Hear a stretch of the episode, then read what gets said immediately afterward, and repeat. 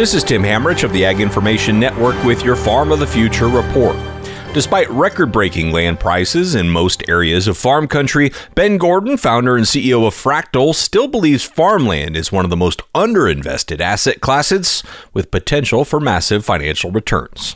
If you look at some of the analysis on Brazil, our biggest commodities competitor here in the United States, up to half of Brazilian farmland could be out of its climate optimal zone by 2030. In other words, it's not the best place to raise corn or soybeans is where they're growing them. And so if you look at the growth of demand, the limit or even decline of supply, that is a place you want to be as an investor over the long term. And then over the near term, this is just a really steady asset. And farmland tends to perform really well in times of volatility. So you combine just really good underlying fundamentals, a great financial dynamic that protects the rest of your portfolio, inflation protection.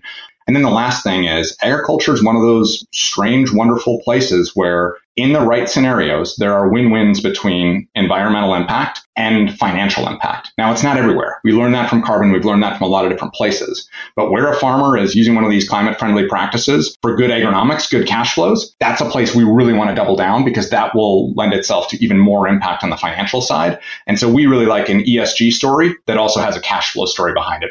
Again, that's Fractal co-founder and CEO Ben Gordon. And that's today's Farm of the Future report brought to you by the Ag Information Network. I'm Tim Hammerich.